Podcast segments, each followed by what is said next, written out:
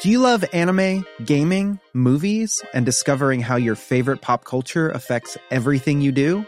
Then join us on Crunchyroll Presents The Anime Effect. I'm Nick Friedman. I'm Lee Alec Murray. And I'm Leah President.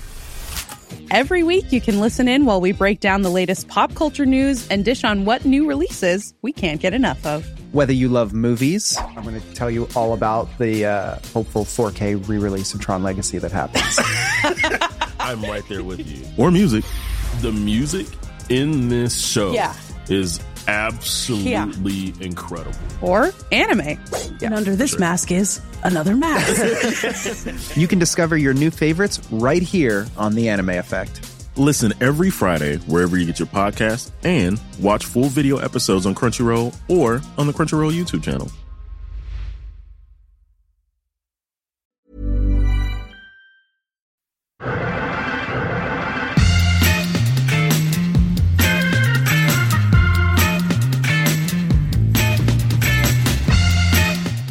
Hello and welcome to another Arsecast Extra as always with James from Gunnerblog. James, good morning to you. Good morning, Andrew. How you doing? I'm all right. Slightly, slightly traumatized by Bye. David Attenborough. What's happened? Well, I watched his new show on Netflix over the weekend. It's all about the migration of animals. I'll express immediate relief because whenever anyone's worried about David Attenborough, obviously at his age, I, Yeah. I fear the worst. So I'm glad it's not that. Yeah, I mean, it's another beautifully shot piece of David Attenborough nature, you know, which is, um, they're always amazing shows. But this one in particular seemed to be very, very, um, I don't know, it was trying to tug on the heartstrings a little bit. You know, like, here is the most beautiful baby animal you've ever seen. But there are predators waiting at every turn. And you're like, oh my God, this, this, oh, it's a little baby, you know, foal or baby zebra or whatever. And is he going to make it across the river where the, like the ancient evil reptile crocodiles are going to chomp him in two? But he gets there in the end. He gets there in the end. And then there's the other stuff like this mother and her polar bear cubs have to swim for miles because there's no ice anymore because of climate change, which is essentially your fault for not recycling that bit of plastic in the green bin last week. I said, "Ah, I don't need that. I mean, I They get used it. to be quite relaxing shows to watch, didn't they? Yeah, this one, this one, not so much. And then at the end, I'm not giving any spoilers away here, but there's a brutal scene involving, you know, a baby whale, which are quite big. You know, they're not tiny things, and a group of orca. Now, orca, as we know, the magpies of the sea. The magpies of the ocean, part Yeah. of the dolphin family. Well, yes. which we know your feelings on. Yes, and uh, that that was particularly brutal. So I'm not uh, I'm not recovered yet, but you know, hopefully the week will play out in a nice, calm way, and uh, uh, and I can I can get back on an even keel. So It's interesting that sort of uh, planet guilt. It creeps in everywhere.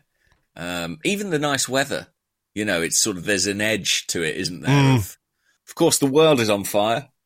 Um, but it's nice I in went- my back garden. So mm, yeah, yeah, exactly. I know, right?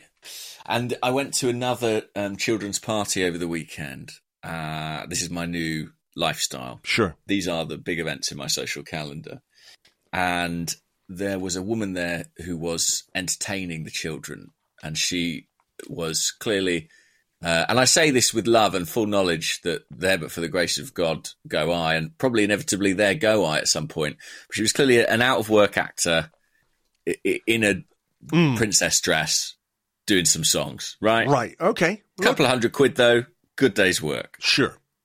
but she was singing to these uh, three-year-olds. It was a three-year-old's birthday party, and the environmental messaging is also present in the songs that she is singing. So, at one point, she was singing this sort of quite jolly, upbeat tune to all these three-year-olds who are like clapping along. She go, "We have to save the planet before it's too late." it's just this sort of really bleak messaging. Before you grow up in a world where you have to live underground like Yeah. mole people. Exactly. Yeah. You will live in desert land um, for the rest of your life. It's just sort of incredible. I guess they've got to find out eventually, right? Yeah, yeah, true. I mean, there is a time and a place, but you know, Our generation fucked it for you. there will be no water, so you'll have to consume each other for vital liquids. it's a cheerful start to the pod. It Sure is. It sure is. Well, I mean, I'm sure it's going to get it's going to get better from here. You know, when we start talking about transfer rumors and uh, and all true. those kinds of things. You know what else? Sports though? washing. Might get some sports washing in as well. Yeah, I lost my wallet somewhere. Can't find You did? Yeah. When did that happen? Sad. Well, I had it coming home on Saturday night, and uh, I haven't seen it since. And it's not in any of the usual places. And I don't have an AirTag thing on it or anything like that. So But no one's spending your money. no one's actually. Well, they didn't yesterday. I should have a look now, actually, and just see. Like, Yesterday was a Sunday. A lot of the shops were shut. shops don't shut anymore. No, Do I they? know. They No, don't. Not really. Um, I don't. I'm just going to log into my my banking and just see what's happening here. Just and just people just bought Phil Collins tickets. the ultimate insult. Could you imagine? Could you imagine? Right, let's have a look. I'm logged in, and no, nobody's been spending anything, so it's got to be somewhere. But I feel quite. Um, I feel uh, unstable without knowing where it is. You know How what I long are you going to give it? Gonna have to give it like at least another day to sort of try and you know I probably threw it somewhere, and it's you know down the back of a cushion or something like that. Um, You must stop throwing your wallet. do you throw your wallet or do you place it somewhere? Definitely not. I don't. I'm not so reckless. I can't Right. be. I have to. I place it, and I know I put it in the same place all the time. And if you think I'm saying that place on air, Andrew, No. you're crazy. No, I won't. I won't ask. I won't ask. But that is a good tactic, I think, rather than just to sort of randomly throw it on either a shelf or beside the bed or on the sofa, which is where you know I usually I usually chuck it because This one could the be a learning a learning moment. It's one of those little small ones, you know, s- sort of the cards push up and all that kind of stuff. Oh so yeah, it's not well, like a- hard. They do disappear. It's not- Mine falls out my pocket in the car quite often. Right. Like, do you know what I mean? Like, so the car is like on a slight incline, I guess, the seat and the the wallet. So I, I fairly frequently I'm like, I've lost my wallet, and then I open the car and Ah, it's it down is. the side of the car seat. Right. Uh, well, I wasn't driving, so it won't be in the car. So anyway, I'll I'll keep you up to date, and I'm sure everybody's really interested in this. It's good. We've got that thread to sort of Yeah. run across the summer. Sure. Where is the wallet now? If uh, someone's Hmm. going to start sending me like, ra- there'll be a random Twitter account of my wallet at the Grand Canyon and that kind of stuff. Here it is. Yeah, we holding it. it hostage. Yeah. Um, where do you want to start then today when it comes to all the exciting Arsenal related business that is going on? What a question. I don't know. There's so there's so many directions we could go. I suppose we should start with the thing I learnt about most recently. Okay. which is that I woke up this morning and watched a video of Flo Balogun uh, scoring his first international goal for the USMNT, as they're known. yes. I, I mean, it's quite. Why do, can't they just be called the US team? Well, I suppose the men. To be fair, I think it's, I think it's probably a consequence of the fact that the them the WNT Yeah. were quite successful for quite a long period of time and maybe almost more widely known um, sort of in the country than than some of the male players. So it's probably a good thing. Hmm. Probably speaks to equality of some measure. Sure, that makes sense. So USMNT, Balogun scored, uh, Flo Balogun scored the second goal against Canada, and a very nicely taken goal it was as well. I saw him, uh, a little video of him afterwards with Matt Turner, uh, talking Oh, about what the, were they doing? They were celebrating in the dressing room, looked to be having a fizzy drink of some kind. Crazy. Uh, yeah. And um, they Balogun said something like Arsenal connection, bro. Something like that, anyway. So, oh, did it? Yeah. Interesting. Yeah, yeah, yeah. And we actually we had a load of questions actually about uh, Balogun and Nketiah and that kind of stuff. And Yeah. actually, there are some quotes from him uh, this morning as well. Let me just see if I can find them. Where Balogun is basically saying, uh, I'm not going to go on loan again. Uh, he said, I'm not sure about the discussions that are going to take place. I'm not sure what's going to happen. What I can say is that I definitely won't go on loan again. Okay. So, Yeah, well, uh, somebody wrote in and suggested like a debate where one of us argues for Eddie and Nketiah and one of us argues for Flo Balogun. okay. Um, do you want to do that? Okay. Will we flip for whoever gets whoever? Yeah, that seems fair. I That don't. seems fair. I don't have a coin, but I've got a an SSD card, like one of those little memory card for a camera type thing. Um, Okay. So it's got Ye- some writing on one side, it's completely blank on the other side. So do you want writing or not writing? I'll have uh, writing, please. Okay, I'm just going to flick it up in the air and I will. Oh. You've got writing. Ooh. So who do you pick? Okay. Uh, I I pick. Um, I'll I'll pick Balogun. Thought you might. so I've got to pick. By the way, I can't figure out. I can't find who suggested we do this, but I the reason I w- I wasn't going to do it is because I was like, I there's one of these I can make a better argument for than the other, and it doesn't feel fair. Yeah, it's from Overall Online on the Discord. Okay, He said, I okay. propose a short debate, one of you in the Flo corner, the other in Eddie's corner. Why should we keep you and why it makes more sense to sell the other? I'll say, let me go first, given I've got the, the shorter straw, straw, straw here. Um, I will say that as uh, an advocate for Eddie Nketiah, the reason why you should keep me is because we could sell you for quite a lot of money and then use that money to invest in the squad. And you know, Eddie, Eddie can score some goals sometimes. And eh, that's kind of it. That's that's what I got here. Well, I, if I was representing Flo Balogun, I guess I would say, well, I can score goals too. I've scored goals at every level. Mm-hmm. I've done something Eddie's never done, which is led the line for a team across an entire season, Mm-hmm. as I did uh, last year in France. Um, uh, I, if I was, what else would I say in favour of Flo Balogun? I'm the, I'm the younger player, so maybe the greater potential to improve over the next two or three years. Um, and I'm a bit taller, and that makes people feel more secure. Come at me. Come I'm- at me. I, I'm not. I'm not really arguing. I can't really debate this because my my own position on this is if there was a choice between the two, you know, I'd like to see Balogun get a go.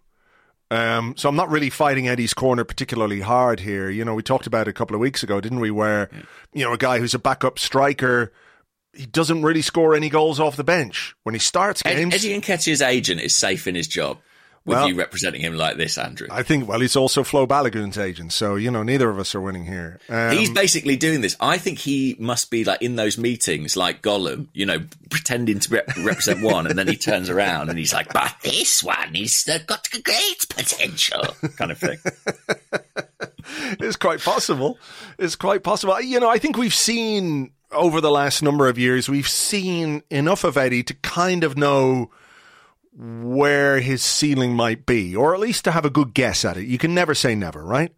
But we could have a good guess at it. Whereas with Balogun, like you say, he's younger, he's gone to France, he's scored 25, 26 goals, albeit in a league where Alexandre Lacazette scored a similar amount of goals and he looked like he was basically eating pudding for the last, you know, 18 months at Arsenal.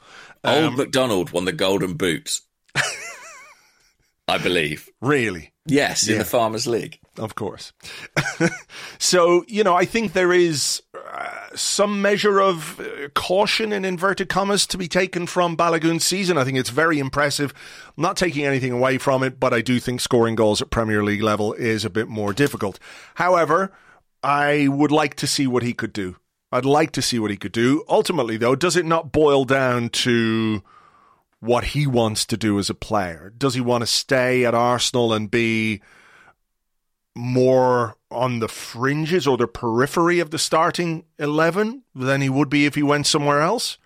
Um, you know, does he really want to give it a go? Does he back himself to to take his chances at Arsenal if his role is secondary to start with? You know, I think that's a very interesting aspect to this.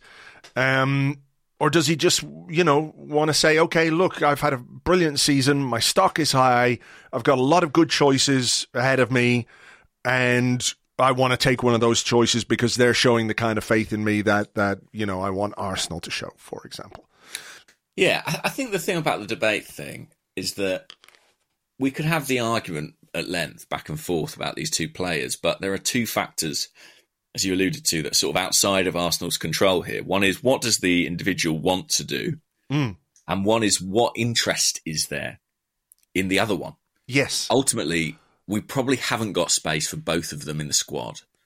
So if we're going to sell one, then we have to sell, you know, we need actually interest there to do it. And one imagines Balogun after the season he's had, um, there's probably going to be more interested parties, probably Yeah. at a better price. And I suspect that might weigh heavily in the decision. Um, Yes. but I do think he's going to be. He's he's got he's gonna be a star. I, I think he's I think he is gonna um, be a kind of star. I don't know if that I don't necessarily mean like he's going to be the next uh, Erling Haaland or Kylian Mbappe, but he seems like a man with is very driven and determined and very. He has that kind of Saliba esque quality of being like old for his years, seeming to have a career plan. Um, I think he's made a really smart choice to go and play for the US. Yes, I agree. Um, I think it's going to elevate him as a kind of brand, if that's not a horrible word. I think he's going to be a, a, a big player on the international scene.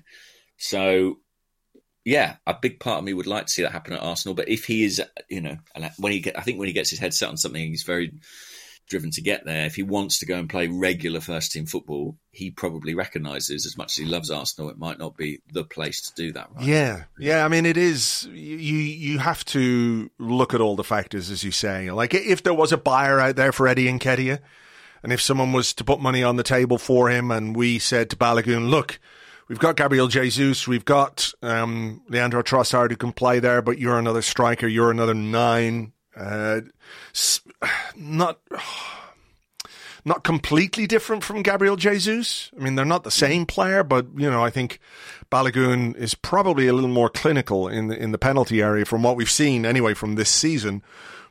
But you know, if that was an option on the table, I'd be really keen for Arsenal to to make that happen.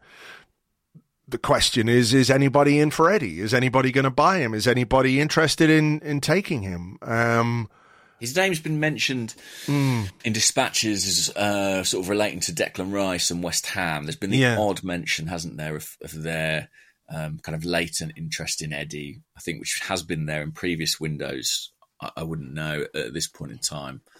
Uh, but Balogun, you know, I think is going to have plenty of suitors.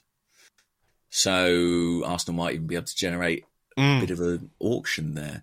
Um, it's it's a it's a really interesting one, and I think the fa- the fact that it is the same agent representing both players almost adds a layer of intrigue and complexity to it as well.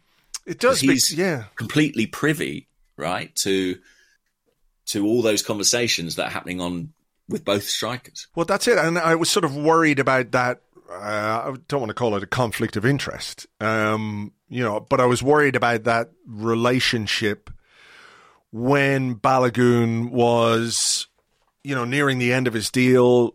Like, what assurances did Arsenal give to that agent and those players, both Eddie and Balogun, for them to sign new contracts you know, with the club. I know there's a bit of a time gap between them, but obviously, when Arsenal gave Eddie a new deal last year, there must have been some career plan put in front of him that he went, okay, this is good because he could have left for free. You know, he could have gone on a Bosman. I think he would have gone or would have had a, a you know a, fair amount of choice. Um, so well, interesting in Balogun's case, I think one of the key things when he signed his new contract um, was this assurance that you'll go out on loan, mm. you hmm. know, and you'll have this opportunity to develop yourself. And obviously, he really seized it and took it brilliantly that chance uh, and embraced it. And it's interesting that now he's like, I've done that because yeah. obviously he went to Middlesbrough the season before that as well for um, six months, yeah, six months or so, yeah. So I think he feels like he's done that portion of his career. Mm. Now it's time for the next step, and he probably looks at someone like Erling Haaland and thinks, well, you know, he's at Man City now, but what was the move he made before that? He went to Dortmund. You know, he went to a place with a great record of producing young talent where he knew he'd play regularly. Um, sure. I, am sure he's looking scouring Europe, thinking, "Is there an opportunity like that for me where I'll be one of the first names on the team sheet? I know I'll get the chance." And it's a brilliant stepping stone to where I ultimately want to be. Sure. I mean, I suppose the difference is is that Haaland was making progressive steps up the football ladder, you know, from the time he was young, going to um, Salzburg was it, and then Borussia mm. Dortmund, and then Manchester City. So each one was a was a, a, step up in terms of the level. Whereas Balogun is already at Arsenal, uh, a really yeah. good club for young players, as we've seen, a club that's in the Champions League, etc., etc. So. I think this is going to be a very interesting one, and one that might play out over the course of the summer. You know, we're going on a tour of the U.S., right? going to play the uh, the the All Star game in um, Washington D.C. I think, and then Manchester United, of course, in in New York, uh, and then Barcelona in Los Angeles. I mean, if your squad includes the USMNT's number one striker, hot new thing, it would make a lot of sense to make sure he was there for those games. You know, if you're if you accept that part of preseason obviously is is about conditioning, about tactics, about you know getting everybody fit, etc., etc. But another part of it is building your again coming back to the the brand thing. It's about generating, you know, new supporters and new fans from all over the world, which is why we've gone to, um, you know, all the places that we've gone to over the last number of years, you know, all across the world part of that is to give you visibility so that you generate new supporters and, and your global fan base grows. It just would make sense to have Balogun in your team for those games in the US. Well, also, even aside from the kind of marketing angle, I would like Mikel Arteta to take a good look at this player. Yeah. Um, you know, at close quarters, as he's done previously with William Saliba and you know one or two others who've come back from loan spells, and make that assessment then when he's working day in day out with Flo Balogun mm. and Eddie Nketiah. Uh, and if he does that and he makes a call, I think we have to trust it based on what he has seen. I think it would be a shame if Balogun were to leave without ever even having that kind of preseason period to sure. make his case. Um, so there'd be lots of reasons that it would be great to to, to delay this decision a little bit. Yeah. Um, yeah. Well, I but guess... yeah, it'll be really interesting to see. I mean, it's not lost on me that when Balogun was negotiating his contract, all the indications were kind of he's not going to sign it, he's not going to go, until Arsenal was sort of forced maybe to sort of roll out the red carpet a bit and um, you know make him an offer that met what he wanted. Hmm. And so I don't think I think we can take it at face value the reporting that you know he's likelier to go than to stay, but I don't think we can rule out that there is an element of that to this as well. That you know he's just saying these are my demands, these are my expectations, and the ball is sort of in Arsenal's court as to how they deal with that. Um, yeah, I mean, what, what, how do you view it from the perspective of somebody who might say, well, look, you know, he's a young striker. Arsenal are a team on the up. They finished second in the Premier League last season. They are improving.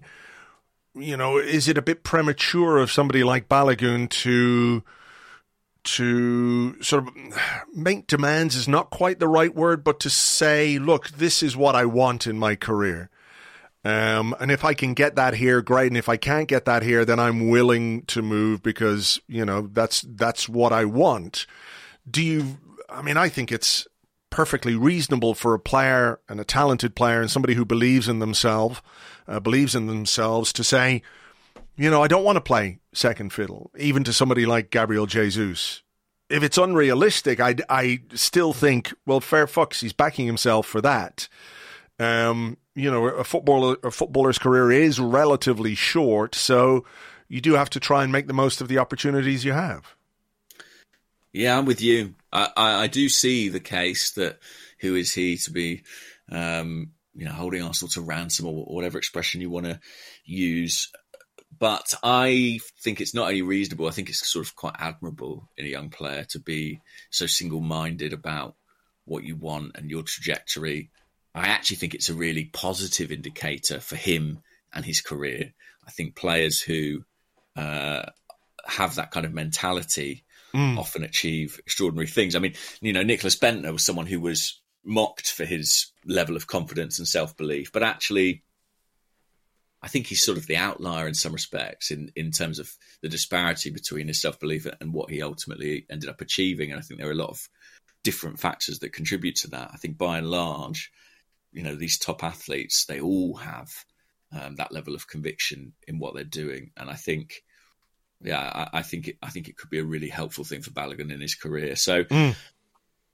yeah, we'll see. I'm really, really, really curious to see how this one pans out. I, if I was putting money on it today, you know, we did our transfer predictions last week and I had him on the list to go. I still think probably he will go because he seems to have quite a fixed idea and plan for his career at this point in time. But I would be lying if I said I wasn't at least curious to see what he might be able to accomplish with Arsenal next. Yes, I, I am with you on that. Um, I suppose the other thing that we should talk about is the pursuit of Kai Havertz, which we I don't think we talked about last week. I don't think that had really emerged to any great extent last week. Um, mm-hmm. Maybe we did talk about it, but you know, so much has happened in the last week. I've, you know, lost my wallet and, and all kinds of things. Um, but it, it, does appear to be one which has a significant amount of of legs, uh, as they say, probably two legs. Um, but there has been, I think, a, a fair amount of reaction to it as well. Um, and also, you know, some of the stuff that's going on at Chelsea, which I'll ask you about now in a minute. But what's your thoughts on Havertz? Let me actually put a question to you because we did have a question, a couple of questions here. Um, let's see. Uh, hi, my name is Co on the Discord said, uh, if we end up signing him, where do you see Havertz fitting into the team? He's mostly played as a nine at Chelsea. Is he an eight coming in for Xhaka? Obviously, Arteta sees something in him uh, and has a plan. I'd love to hear your takes. And Jad says, um, there's been a lot of totally reasonable and calm discussions about Kai Havertz that I think was in the sarcasm font, but I can't tell. uh, and where he's going to play if we signed him. But all of this discussion is based off the way we set up last season. Do you think it's possible that since next season is potentially phase four of this team's development, we could see Arsenal set up differently and hence make the panic around Havertz's potential position a bit overblown? A lot, a lot there. Mm. Um, we didn't really speak about it last week because it hadn't. Uh, really taken caught light as a story. Um, the only sort of reference which we spoke about it was when we were discussing, you know, how much money we might spend this summer or, or who we might bring in. Um, I think my meet the first thing I did was text my brother, right, who's a Chelsea fan, mm. as long term listeners will know, and he came back to me straight away and said he's been very bad for the last few months at Chelsea, but I still wouldn't let him go because there's clearly a brilliant player in there.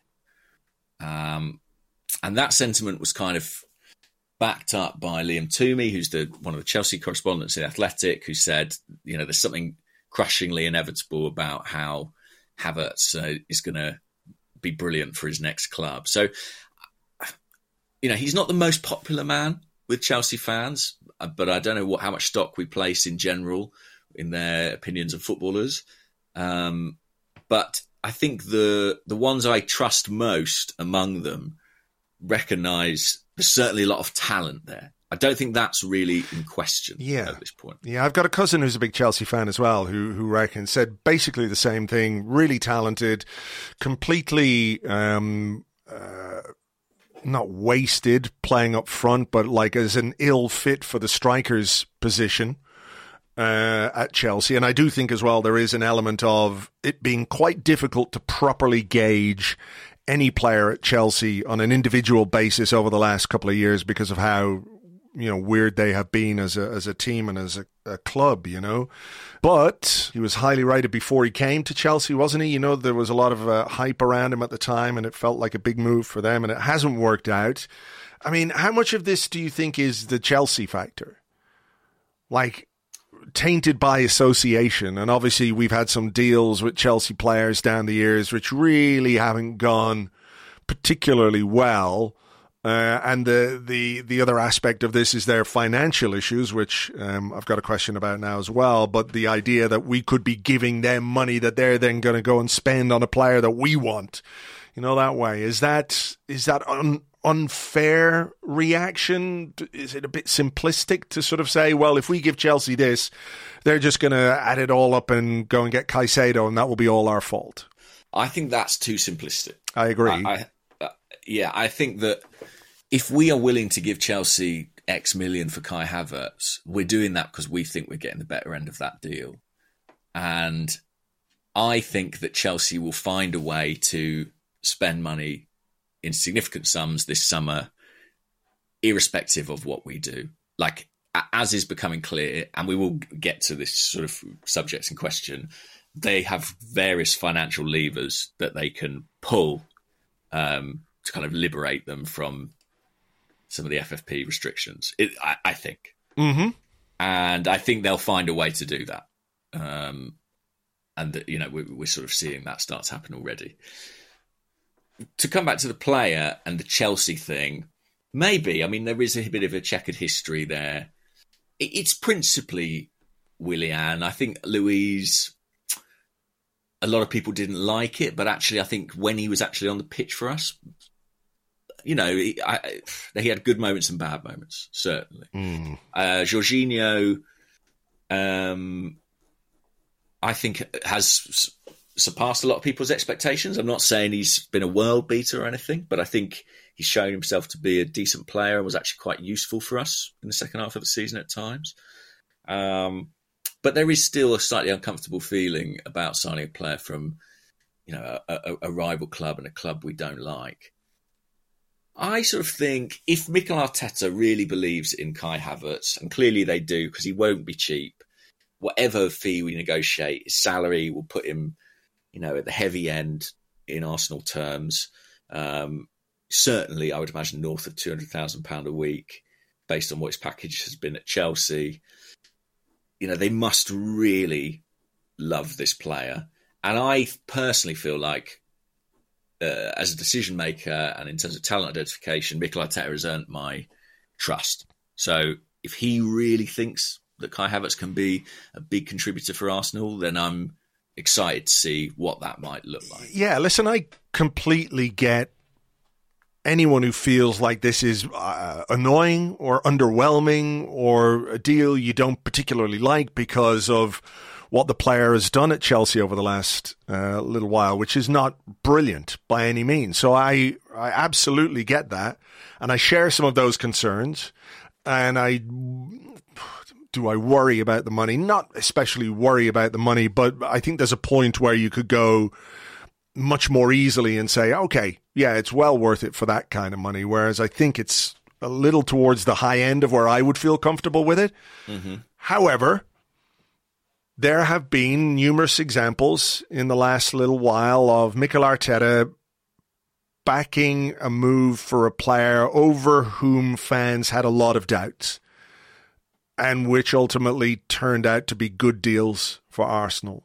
You know, you can think about Aaron Ramsdale. You can even think about Ben White, for example. Um, you know, where people were going, yeah, Ben White's good, but 50 million? Is 50 million good? That's, that, that's a lot for Ben White, you know. But here we are down the line, and, you know, those deals look very good. So, you know, I don't, I'm not saying everybody should just accept everything without questioning it or without having their normal, I guess, what you would say your your sort of visceral reaction to something, right? Um, where you can think about things differently than maybe your heart feels about them, you know.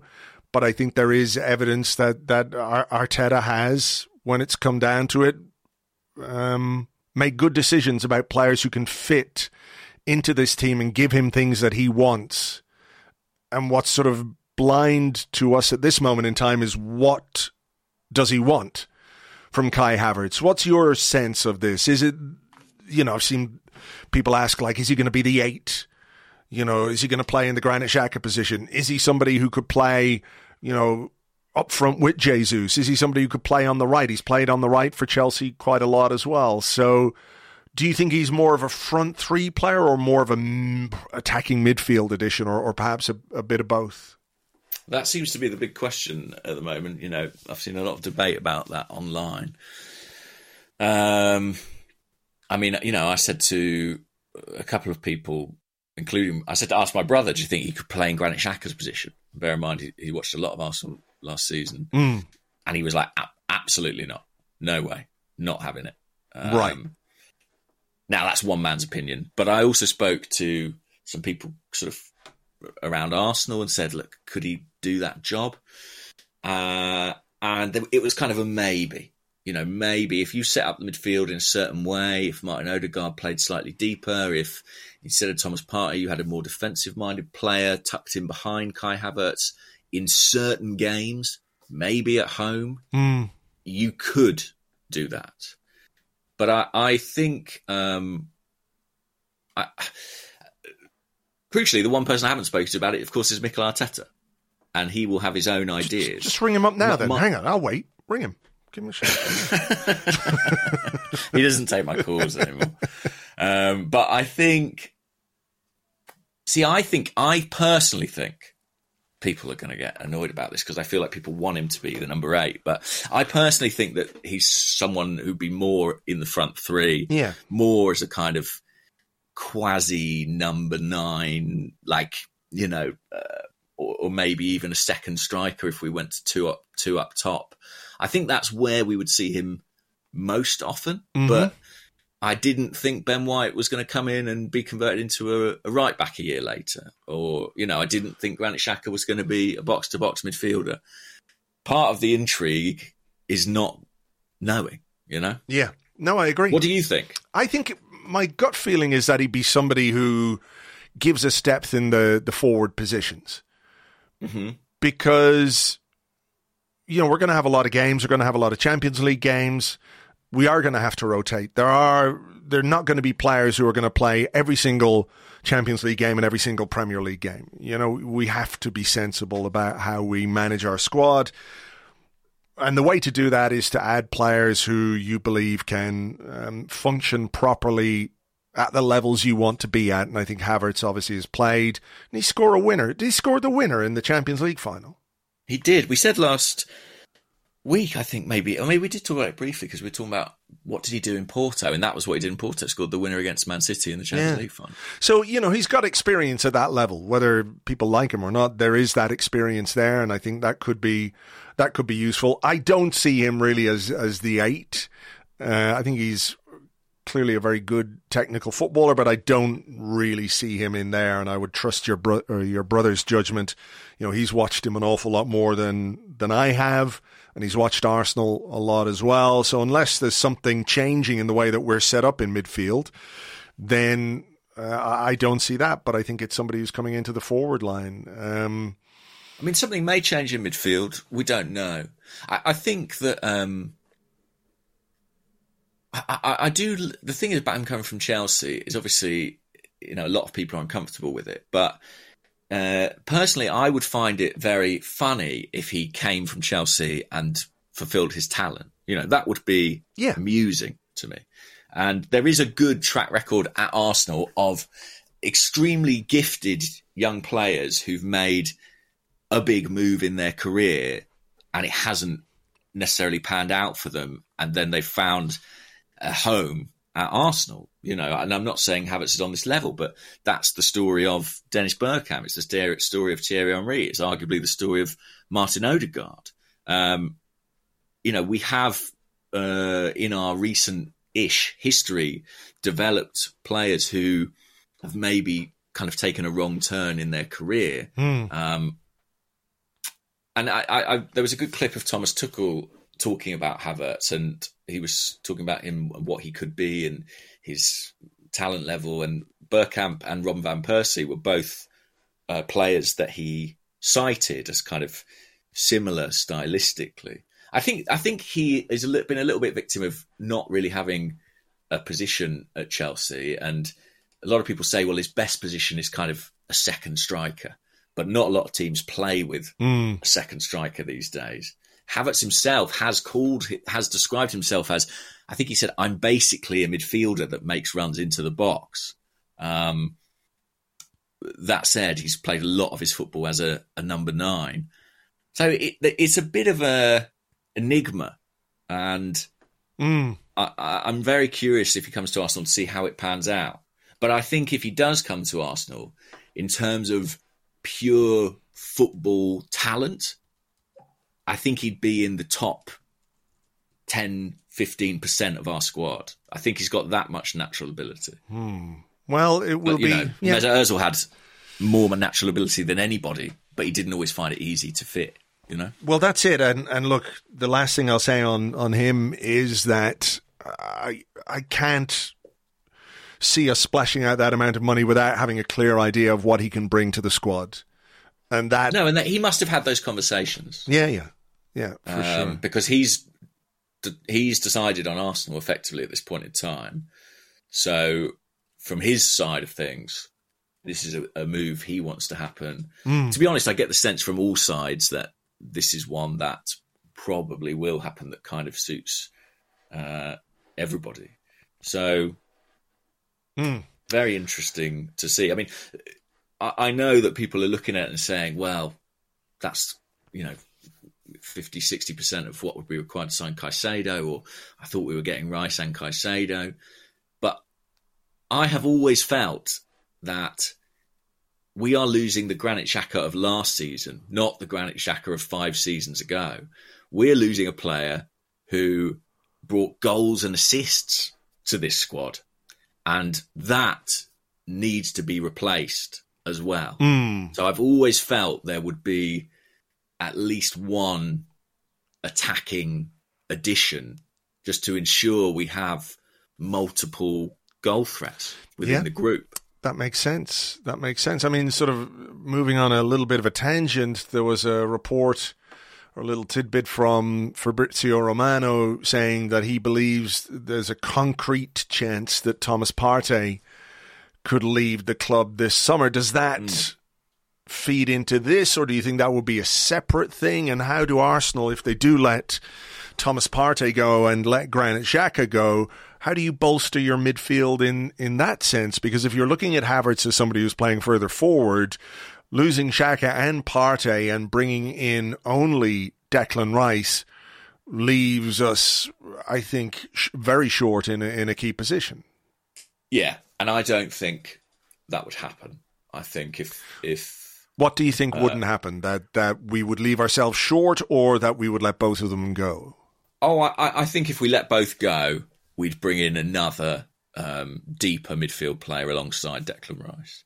And you know there were links this week to Romeo Lavia of Southampton, which is has long been known that that's a player that Arsenal like. Um, a lot of other top Premier League clubs also like him, so it's not exactly a free run at the player. Um, and I think there's also something in his contract with Man City, isn't there? A, a buyback potentially, which could complicate matters. Um, but somebody like that, I would envisage, you know, would come in. When I sort of did some digging around Lavia in the week, the, the messaging was kind of the message I got was sort of that's something that might happen if somebody else left, you know, and Right. that somebody else could only really be Thomas Partey. Yeah. Um, and what do you think of and the? we have discussed Mm. previously, haven't we, on here that he could be, uh, inverted commas, surprise departure this summer. Yeah, and there's talk of clubs in Saudi Arabia being interested, and I think this is still very, very early in the summer. But the potential impact that the development in the Saudi Arabian League could have on the European transfer market is, I think, uh, something to, to keep a really close eye on over the course of, of this transfer window, not just in the Premier League, because I think the Premier League exists in its own little bubble, which is why we see more and more transfers between Premier League clubs, particularly the big clubs. Um, that's just the way it goes when your league is the richest in the world. But you know the the talent pool that they could um, bring in from across the big leagues in in Europe is really quite something. The sort of players that they could attract, and then the money that goes into those clubs who will then try and replace those players. Um, you know, everybody could be a bit flush. Well, not everybody, but there could be quite a lot of money slushing around by the end of this transfer window. Well, it must be an enormous relief to Premier League clubs because, as you say, in the last few years, they've only really been able to sell players to each other. Um, there was that brief window a few years ago when China were uh, big players in the market, Mhm. and Chelsea took great advantage of that at the time. Uh, they sold a number of players, you know, Ramires being one, uh, Oscar, I think, for big money to Yeah. China uh, to bankroll spending of their own uh, and navigate FFP. And now it looks like they may be the major beneficiaries of the emergence of Saudi League, um, which, which, from what we read and what we imagine, based on the amount of money behind it, is is a, probably a more sustainable operation, something that may you know Mm. keep going in the longer term than Chinese Super League. So, yeah, that is a fascinating development. As as for Partey himself, I mean, uh, it would be a gamble, I guess, to allow both Xhaka and Partey to leave in the same summer. They're two thirds of the midfield that uh, propelled Arsenal into the Mm. title challenge. But I guess, I guess you know the, the squad has to continue to evolve, and there has been a, a sense ever since he arrived at Arsenal that Partey would probably eventually leave for nothing at the end of his contract. I think people have sort of accepted that he was likely to come to Arsenal, see out his contract, and then you know go elsewhere.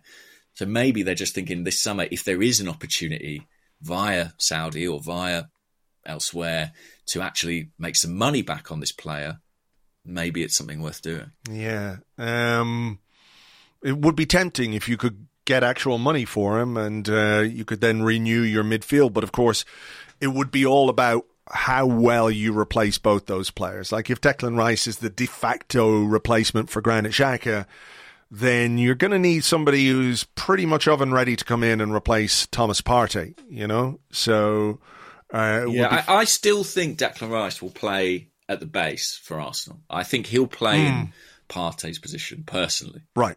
Um, I, yeah, I just sort of meant in terms of like one out, one in. You know, I think it's for sure going to be when Partey goes. yeah, You've got to get somebody in. Get and, somebody and look, I mean, I've said several times on here, I don't think it's going to be Caicedo. Um, in the last seven days since we last did one of these pods, you know, things seem to have uh, more and more is emerging about Caicedo and Chelsea, and I, I just feel that one is. I felt for a while that, that would be his destination, and I, I still think that.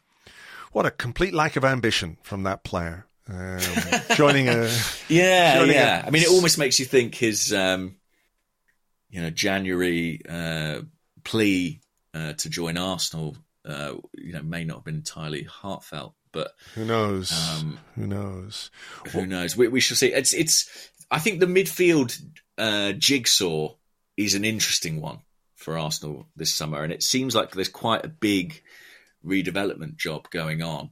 It's interesting. We spoke uh, in the run in about how we felt Arteta would be ruthless this summer. Mm. And I think we may be seeing that happen.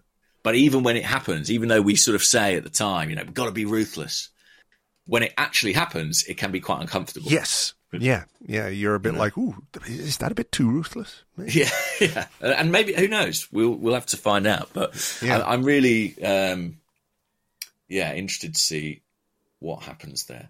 What what else? Um, Well, let's. Why don't we um, take a little break here because we're gone forty nine minutes in, so we should probably take Oh, a wow, little break. okay, yeah. yeah. Um, we've got some questions and stuff like that, which can kind of continue the theme of this this conversation. But uh, let people make a cup of tea or whatever, and uh, we'll come back in part two. Yeah. let's do it. All right. You missed a big opportunity there. I know, right?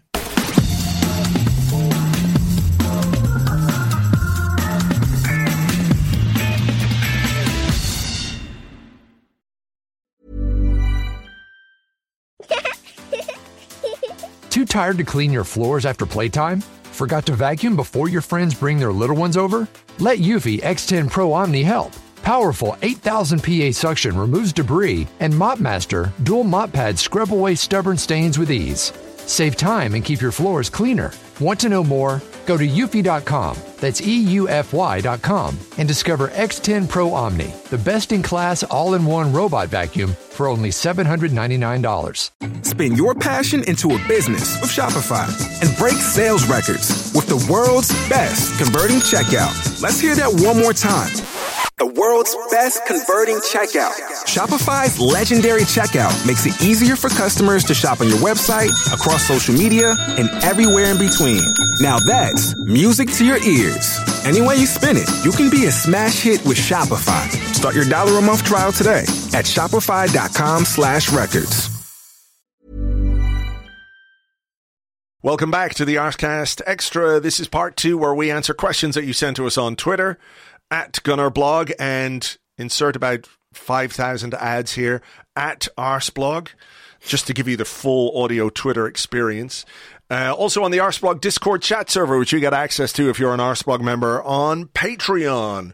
We had a lot of questions, James, about we were talking about Chelsea and Havertz and Thomas Partey in Saudi Arabia and the developments in the Saudi Arabian League. And there was a tweet from James Knowlton, uh, who's at JD Knowlton. He said the Saudi Public Investment Fund now owns majority stakes in each of the Saudi clubs, the big four that um, you know, are being pushed as the ones to take all these players from Europe but they also have invested in Chelsea's majority owner, Clearlake Capital. Chelsea owner Todd Boehly visited Saudi Arabia this month, and now Chelsea are selling unwanted, high earning players to these teams. Talk of uh, Mendy, Koulibaly, Ziyech, etc., etc. Are you in any way surprised, or is this a very very cynical way of looking at the, the world that we live in. That a, a hedge fund, a vulture fund, whatever you want to call them, might be up to financial shenanigans. I can't. I'm still upset about saying let's do it. Let's let's do it instead of let's do this at the end of part one. Andrew Fucked it, yeah. I mean, completely. fucked my own catchphrase. Do you want to just stop now? And I just don't really see how I'm supposed to carry on with the podcast. um, I'll just crowbar it in now. Let's do this. Ah, um, didn't really work. fuck. Damn, damn, damn. He was celebra- Andrew was celebrating over the break between part one and part two. He thought it was the end of Let's Do This. He was running around his office. I'm, It's I'm going to come board. back bigger. It's going to come back stronger. I'm on board. I got. I mean, I got the tattoo and everything. You've got the tattoo. That's true. Um, so, yeah, this is uh, really interesting. I don't know as fact that Sanabil, who are an investment arm, I think, of PIF or, or Saudi um, royal family, are invested in the company that owns the majority of Chelsea, um, Clearlake. I've I've read the same as you. but I I haven't dug into it. I don't know. Right. I find it entirely plausible because Sanabil are, are basically a listed partner in uh, pretty much every major Silicon Valley fund. Um, you know, their their reach is pretty extensive, and Mm. you can see a lot of that on their website. Um, the interesting thing about Chelsea is that there's a big sort of black hole in their ownership. You know, there's like because it's a fund, uh, not everyone knows who's got a stake in Chelsea, and that adds a sort of layer of intrigue to things. Um, Todd Boehly, as we understand it, went out to Saudi Arabia and came back with bids for four of his first team players that he doesn't want anymore. It's handy, Um, isn't it? Yeah, that's a good trip. To be fair, probably to a value of about hundred million or something like that. You know, not bad work. Um, it's pretty. It feels a long way from Arsenal's partnership with Beverin, doesn't it? Back in the day, Yes, it does. Rather, it does. I guess this is how all this starts. But um, yeah, it, it's pretty bleak. It's hard not to be cynical, isn't it? That that you know, uh, wheels within wheels, or palms being greased, or whatever it might be. You know that that there is. Um, I mean, it's probably above board. Like it's probably not illegal to do it, but it might be morally suspect. You know, but this is where we are with uh, you know, the rules on finances in football, multi club ownership, all that kind of stuff.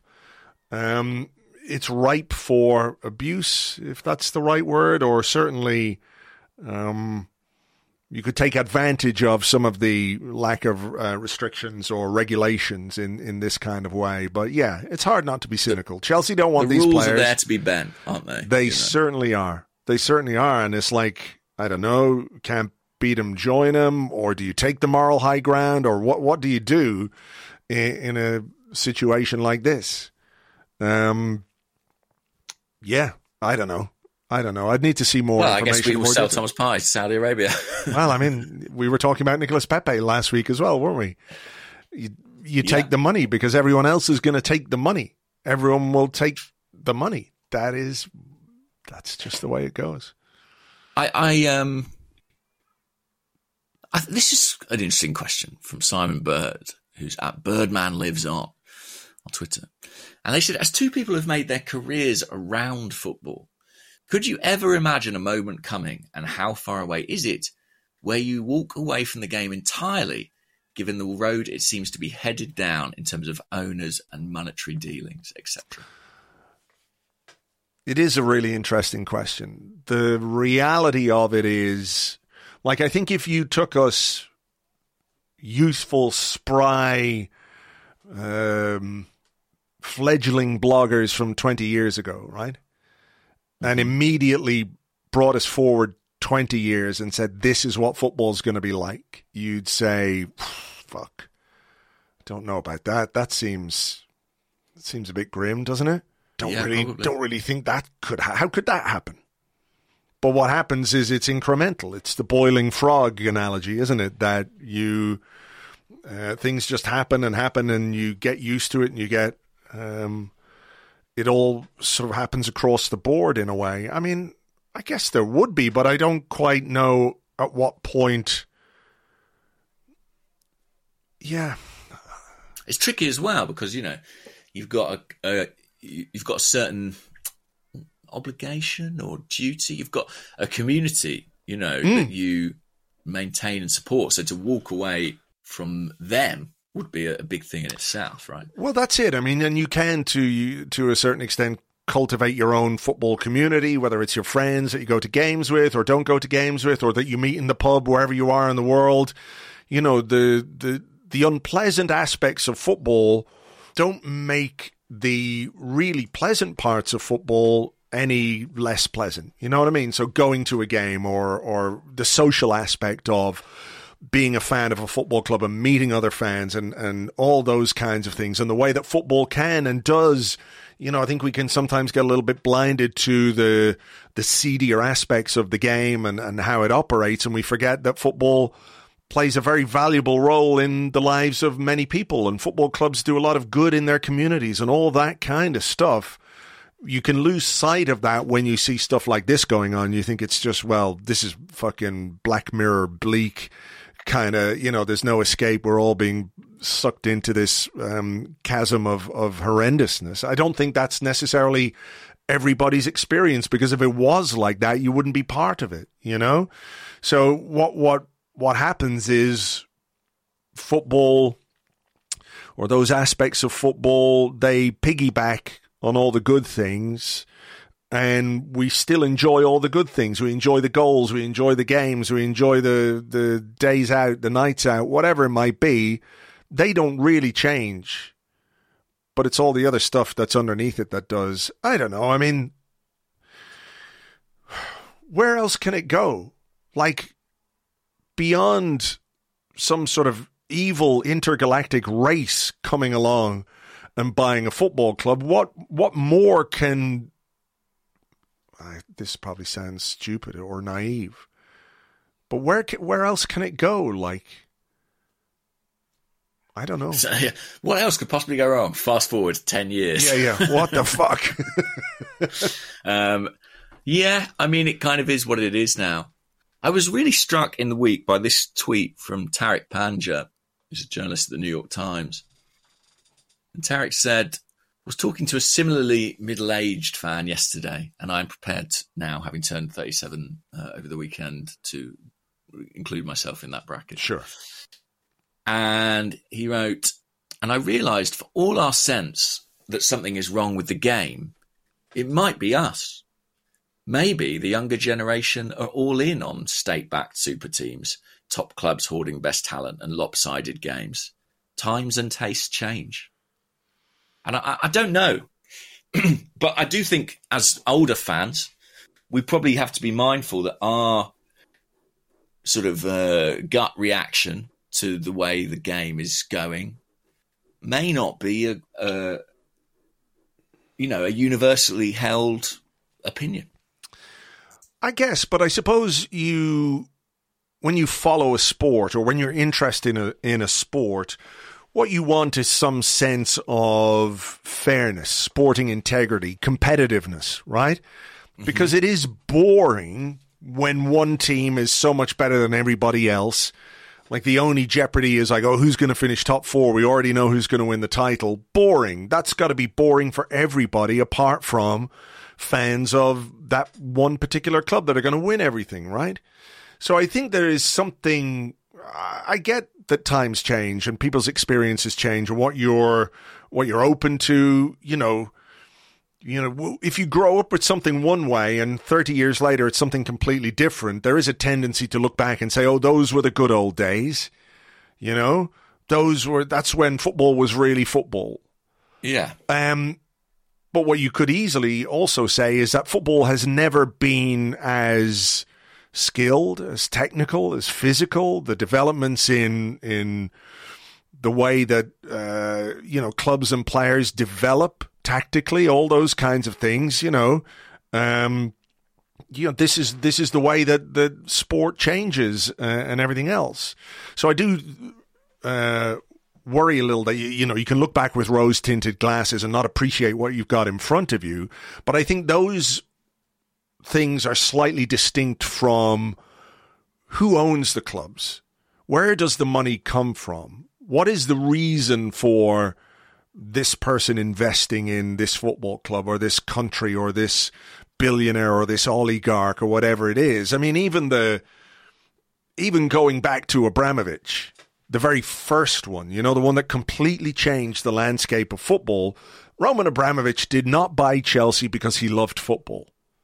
He didn't buy Chelsea because he loved Chelsea.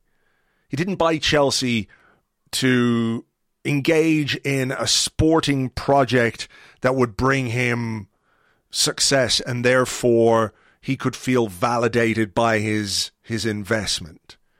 the reason he did it was to make sure he had a high profile uh, at a time when oligarchs were going through some difficult periods. And so being visible gave them a, a, sort of protection. There were political reasons for his investment in Chelsea, and there are political reasons in in um, the investments that are being made now. And we all know and understand what they are.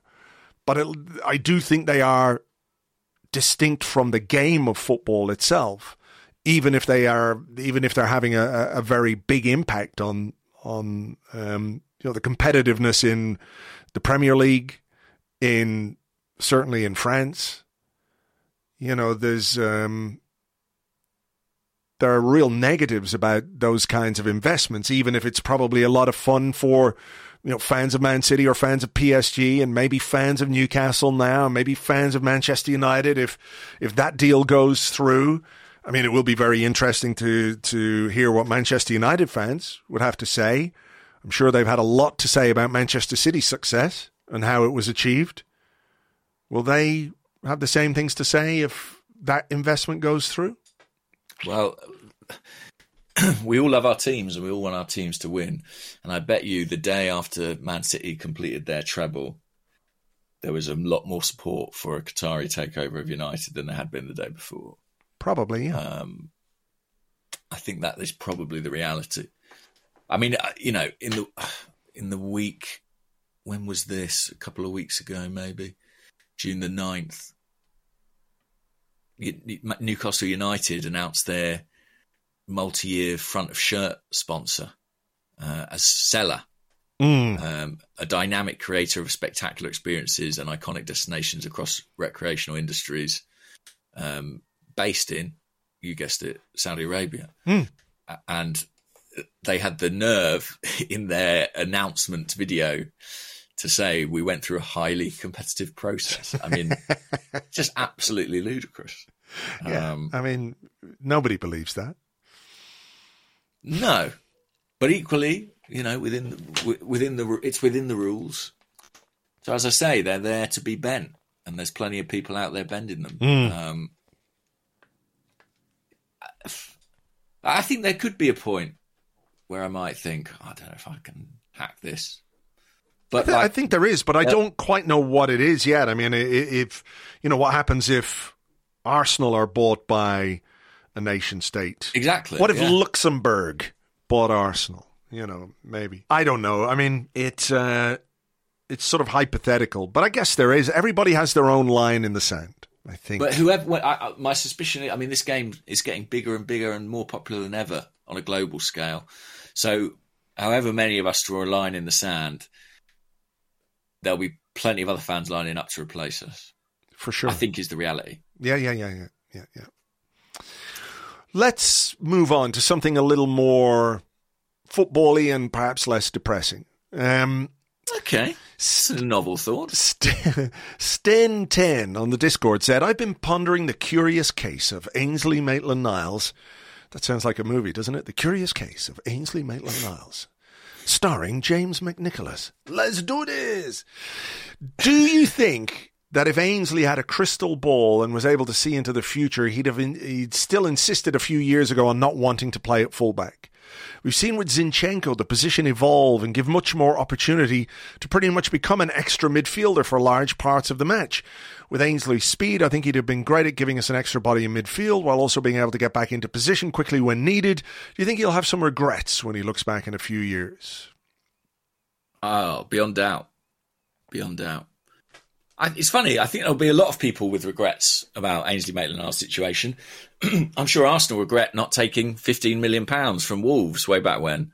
Um, you know, to lose him for nothing, well, that's quite a big drop off there. Mm. Uh, but I also think the player will have um, regrets. I think there was an incredible opportunity for him around that summer of, I think it was 2020, to establish himself and, you know, uh, just be a really important squad member. Not even necessarily someone who started every game, but someone who was versatile, very useful.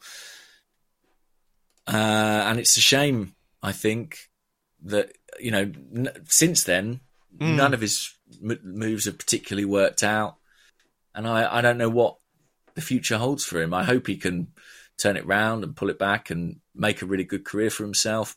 You know, he's in a decent position now as a free transfer, but he was part of a pretty dismal Southampton team last season. Mm. Um, yeah, I think there'll be regrets on all sides. What about what about you? Yeah, I think so. I mean, it's very difficult to foresee the development of um of a of a position like fullback in the way that he did, but I I'm pretty sure I remember.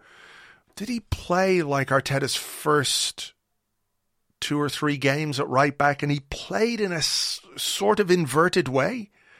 Yeah, and it was happening elsewhere in the league. You know, City were doing it by then. Fabian Delph was playing fullback for Man City while Arteta was still there. Um, you know, this was already happening, and and Ainsley was doing it. He was doing it at Arsenal. He was playing right back, and as you say, stepping into midfield, or playing narrow at times, or playing as a left wing back, but joining in with central midfield. He was doing it um, and he was well suited to it. Yeah, I think he he. wasn't Zinchenko. No.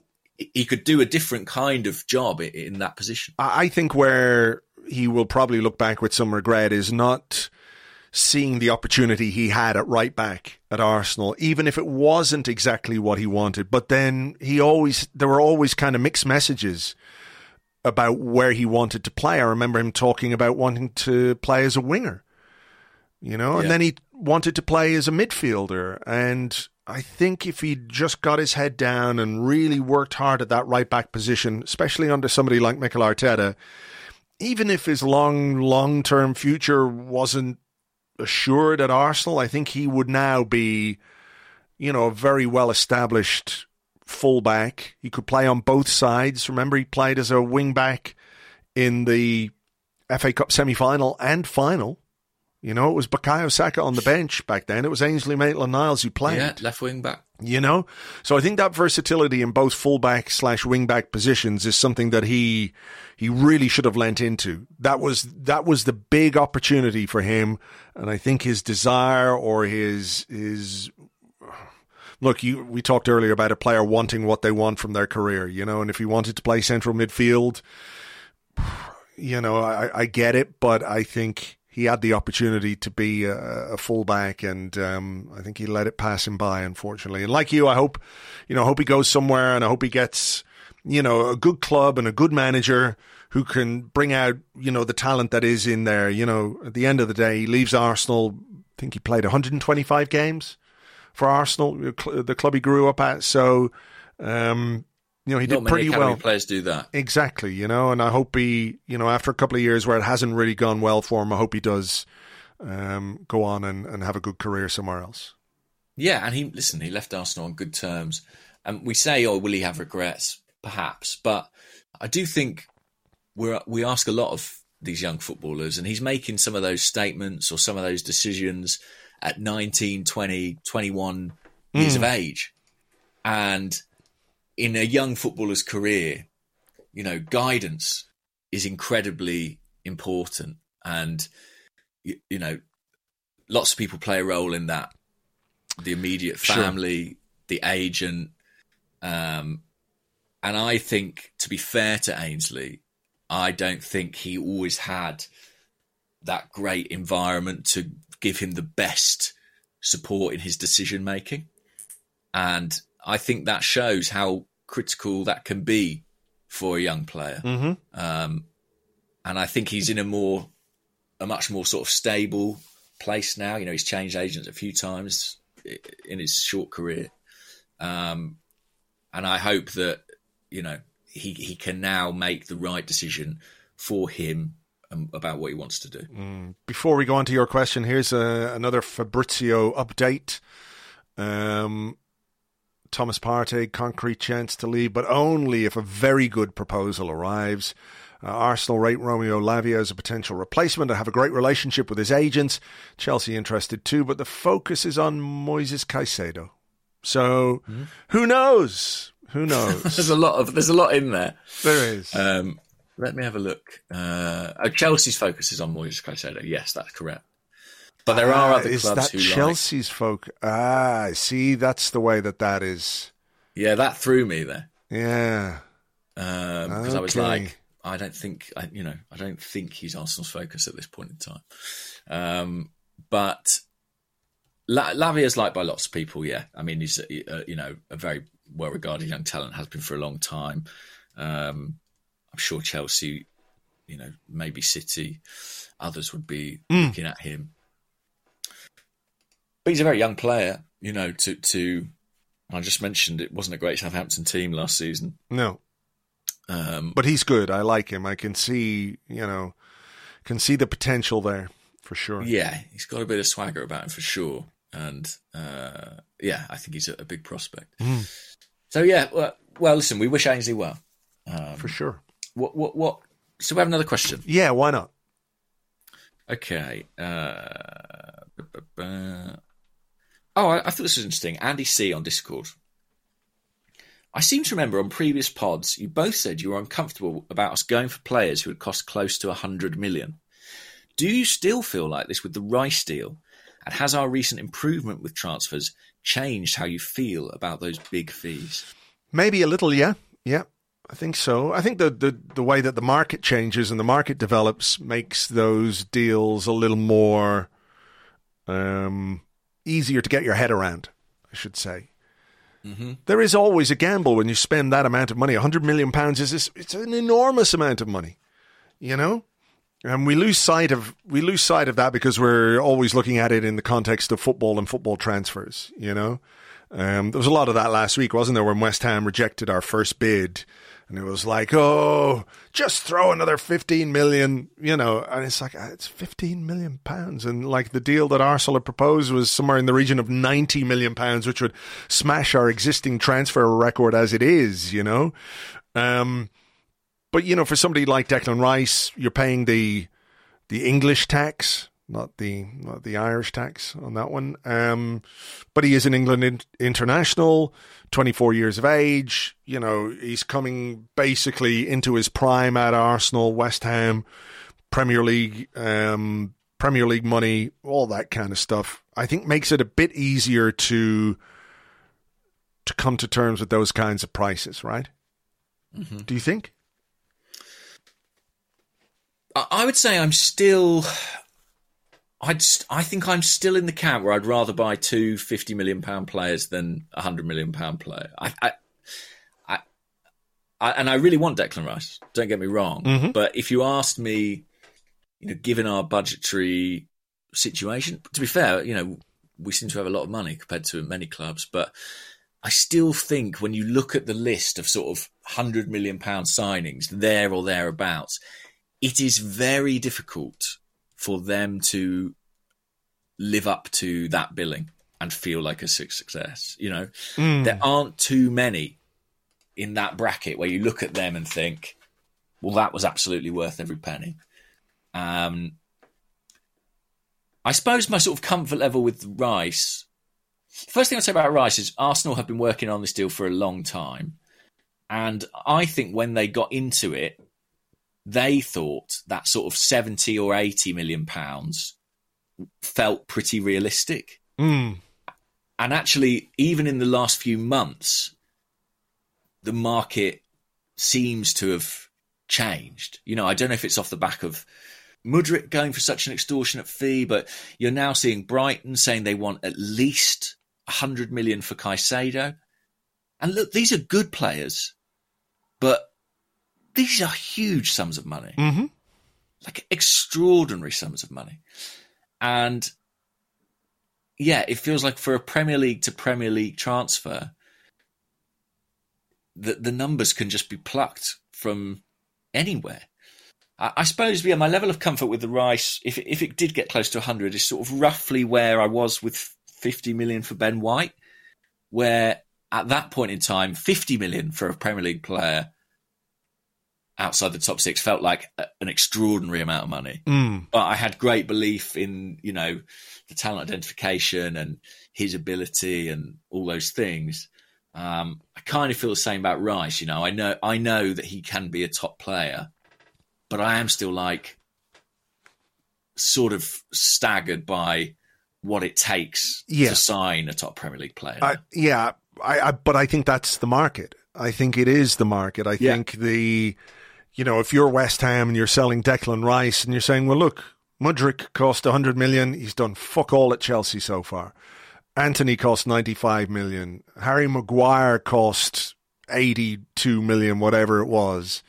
Yeah, If- Grealish, 100 million. Grealish 100 million. You know, he's had a good second season, obviously at at, um, at Manchester City. But if you're if you're West Ham, why would you take anything less than that for your best player when there are examples of other big clubs spending just as much or maybe just about as much on players who are nowhere near as good? So And there is interest from a Man City in someone like Declan Rice, which West Ham can leverage a bit, you know, to push the price yeah, up. yeah, Um, so, yeah, in answer to the original question, I'm not hugely comfortable with it. But I do accept that when you're signing a Premier League player and when you're signing an English player, there is a massive premium attached. And I suppose the question is do I think there's a value in that? And I hmm. do. Like, I do think if we are to lose Xhaka and we are to lose potentially Partey as well, there is enormous value in bringing in someone who knows this league, every ground in this league, every team, who knows this city, who can hit the ground, hopefully running. yeah. I think that is worth paying a premium for. Yeah, that's what you're paying for, as well as you know the player um, uh, and all the reasons that we've talked about. You know, intra Premier League signings and all the rest of it. Um, I, I, I by the way, on the Yeah. subject of Declan Rice, I, I, um, the FA in England put out quite good sort of training videos um, from the international camp. It's some, they're probably more entertaining than some of the games, I would say. um, there's a great one with the goalkeepers. I think goalkeeping training is really satisfying to watch. I don't know if it's just because like it's all goals and shots, but there's something about the precision of the work they do that's really captivating. But um, in their most recent one, uh, some Arsenal fans will be interested to note there was some lovely link up play in one of the small sided games, some examples of Declan Rice and Bukayo Saka combining to great effect. Um, so if you're if you're fully bought in on Declan Rice at this point in time, that may be worth a watch. all right, um, let me ask a couple. A couple here because there are two, two or three questions like this. Um, Noling says, "Hi gents, are you convinced that KSE know how to build winners as they've won in NFL, NHL, and NBA titles in recent years, and Arsenal have much improved?" And Jad says, Denver Nuggets uh, won the NBA championship last week. It was their first ever title in their entire history. A few years ago, uh, Josh Kroenke made a statement about how KSE's aim for Arsenal was to win the Champions League. Those quotes were not fully embraced on this podcast back then, rightfully so, in my opinion, considering the position we were in at the time. But do you think those words uh, hold more value or are more believable now? Well, you can't knock the record. I mean, KSE have delivered wins um, across many of their teams uh, of late, as the question points out. Uh, NBA being the, the latest one. Uh, It is such a different landscape, though.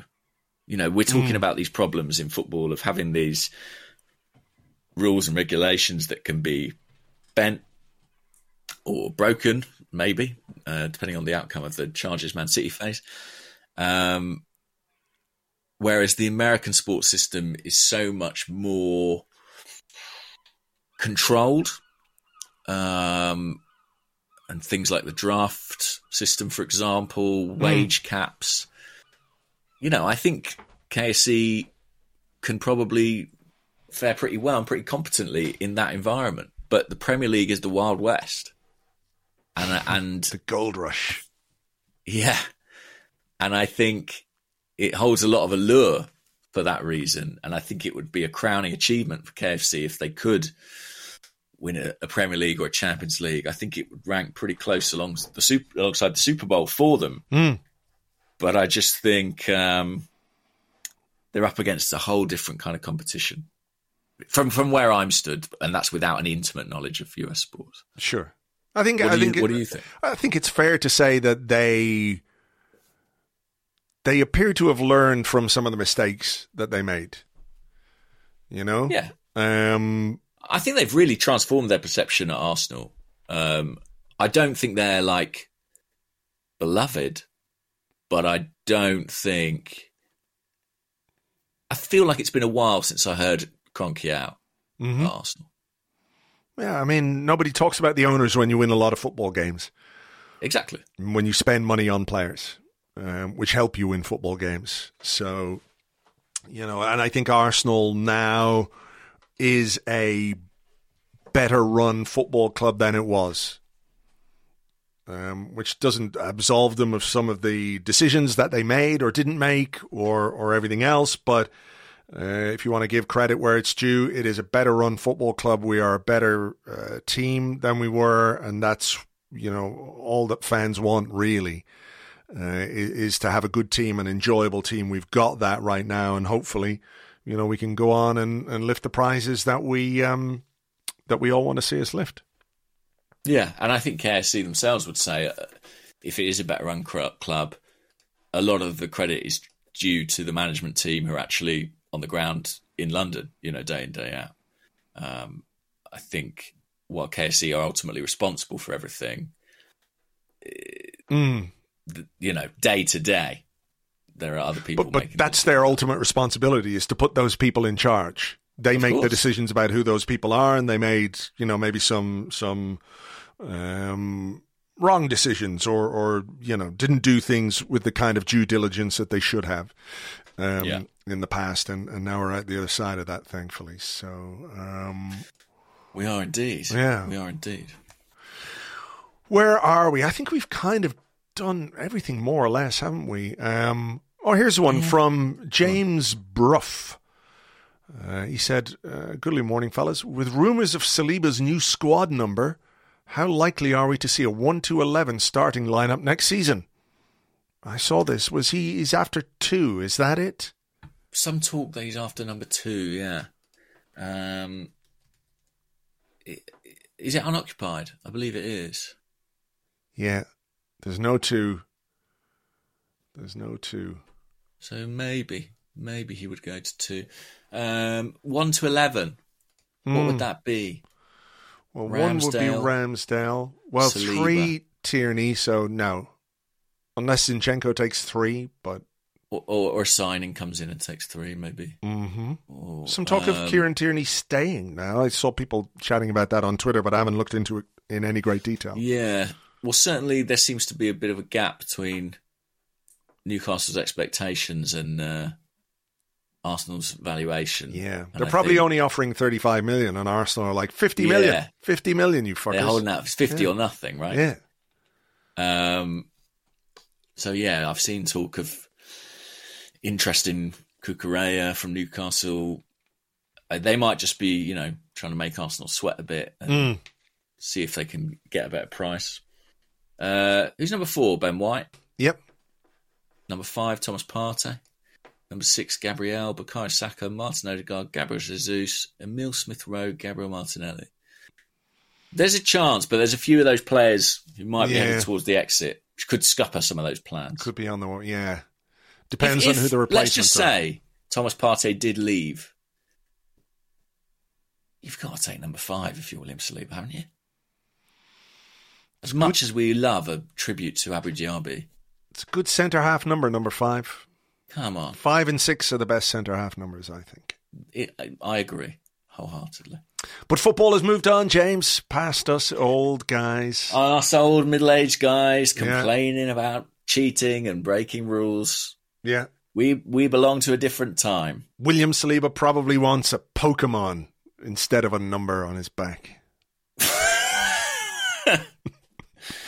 The thing is, what people forget is that Jack Walker, he sports washed people into believing that Blackburn was a decent place. that was his ultimate goal. He achieved it. You know, footballers moved to Blackburn. Tim- Blackburn was seen as acceptable in high society. Um, we've been sports washed since the beginning, if we're honest. Right from the very start. I have to do this one right at the end. It comes from the Discord. It comes from Les Dudis, who says, "Will my shameless name change get my question read out?" It will. It did. So let's do this. Arise, Sir Les. so Leslie of the Dudis clan, you are, uh, yeah, you've. Uh, you I, I want to say, by the way, uh, I, uh, my social media replies, and by the way, wow, what a mess Twitter is at the moment. I Mm. just want to get that in. what with and the ads For You everywhere. tab. Twitter thinks I want to lead, read a lot of ITK bros who've bought blue ticks. That's what Twitter thinks I want to read. I know. I do not look at the for you tab at all. I only go to following, but even still, it's I think when you load it up, the first thing that comes up is, uh, for me at least, it's um, the for you.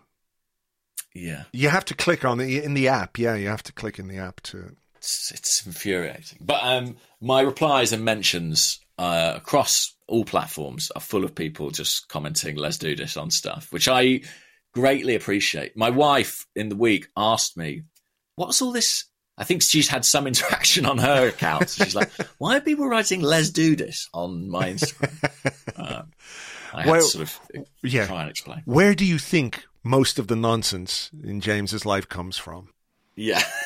This fucking podcast. I'm sorry. file it with yeah under the mag- file it with the magpies in nonsense from the fucking Nonsense football from the podcast. Arsecast Extra. All right. Well, listen. Uh, thank you to everybody for for listening. Hope you enjoyed the show as always. Um, We've done this, I guess. We've done this, and We've now done this. don't think that one's going to work. No, No, no. We'll just have to wait to the start. Of I flew too close week. to the sun there. You did. It's been a hit, hit and miss episode for you in terms of catchphrases. There's but always you know, next week, though. That's the thing. Get training. people Get are going to keep coming back for. less birthday parties, more sitting at home in front of the mirror. You know, a bit like Robert De Niro at the uh, in Taxi Driver. You know, you talking to me? Doing your Les Mm. Practicing my Doodles. catchphrases. Practicing Okay. your catchphrases. All right, we will leave it there. Get this podcast out for everybody. Thanks a million, and we will catch you on the next one. Bye bye.